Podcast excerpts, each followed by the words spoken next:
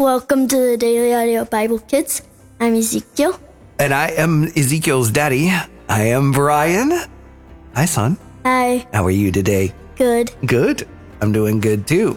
I'm glad to be back here with you, and I am excited for our next step. What do we get to read today? Today we're reading in the Contemporary English Version. We're reading the New Testament in a year, and we're reading Matthew chapter 22, 1 through 33. The Great Banquet. Once again, Jesus used stories to teach the people. The kingdom of heaven is like what pe- what happened when a king gave a wedding banquet for his son. The king sent some servants to tell the invited guests to come to the banquet, but the guests refused. He sent other servants to say to the guests, The banquet is ready. My cattle and prize calves have all been prepared. Everything is ready. Come to the banquet. But the guests did not pay any attention. Some of them left for their farms. Some went to their places of business. Others grabbed their servants, then beat them up and killed them. This made the king so furious that he sent an army to kill those who those murderers and burn down their city. Then he said to the servants, It is time for the wedding banquet. And then he and the and the invited guests don't deserve to come.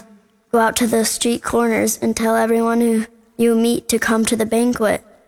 They went out and onto the streets and brought in everyone they could find, good and bad alike, and the banquet rooms was filled with guests.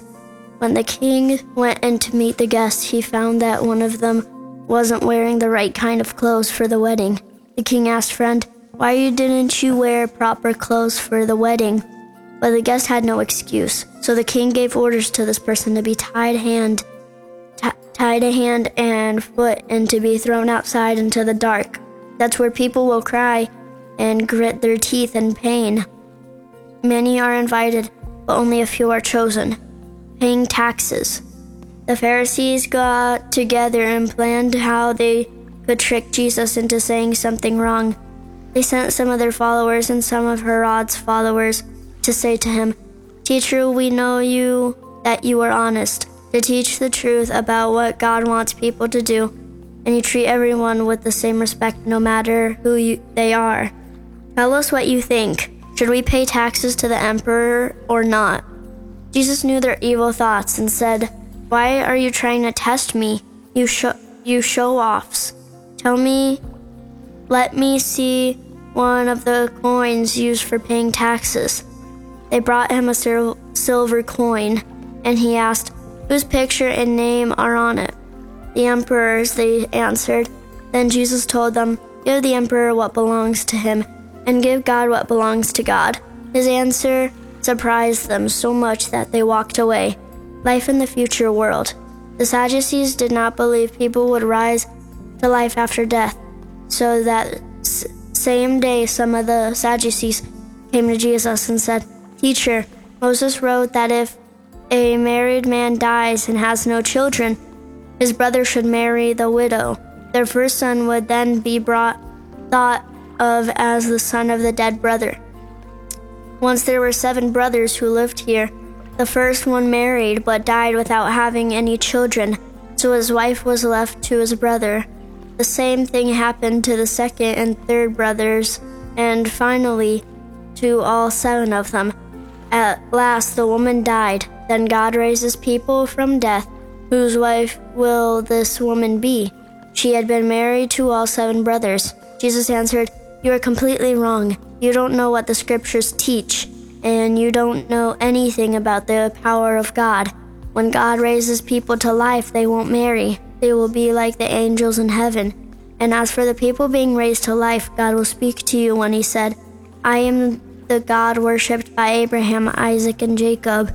He isn't the God of the dead, but the but of the living. The crowds were surprised to hear what Jesus was teaching. Good job.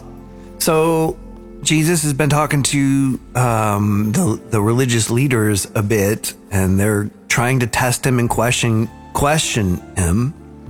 And then he starts teaching the crowds again. But then the Pharisees all got together, the religious leaders got together, with a plot. Like they're trying to trap Jesus. This is what we're starting to see now. They're trying to trap him because they want to get rid of him. Mm-hmm. Even though all he's doing is healing broken hearts and setting people free, they're getting envious and jealous.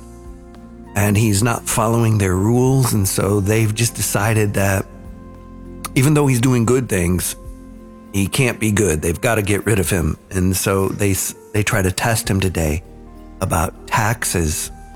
And they come to Jesus and say, um, Are we supposed to pay taxes to Caesar or not? And they know that if Jesus is like, You're a Jew, you're a Hebrew, you're a child of God, you don't have to pay taxes, that they can get Jesus arrested. Mm-hmm. And so they're trying a trick question. And Jesus says, Well, show me a coin. And then he shows them the coin and says, Whose picture's on this coin? And they say, Caesar's picture's on this coin. And then he's like, Then give to Caesar what belongs to Caesar, and give to God what belongs to God. And what belongs to God is our whole lives. And so he gave them an answer that was like he got out of their trap. He's so wise and he's so kind that even when they're trying to trap him, he's still teaching them your money, your taxes, you pay those. Pay those to Caesar. Your life belongs to God. And so let's pray today to Jesus to help us to remember that our whole lives belong to God. Okay. Dear Jesus, please help us to know that our whole lives belong to you, and you created our lives, and you own our lives. In Jesus' name, Amen. Well, Amen. That's it for today. I'm Ezekiel. And I'm Brian. And we'll be back tomorrow. Bye.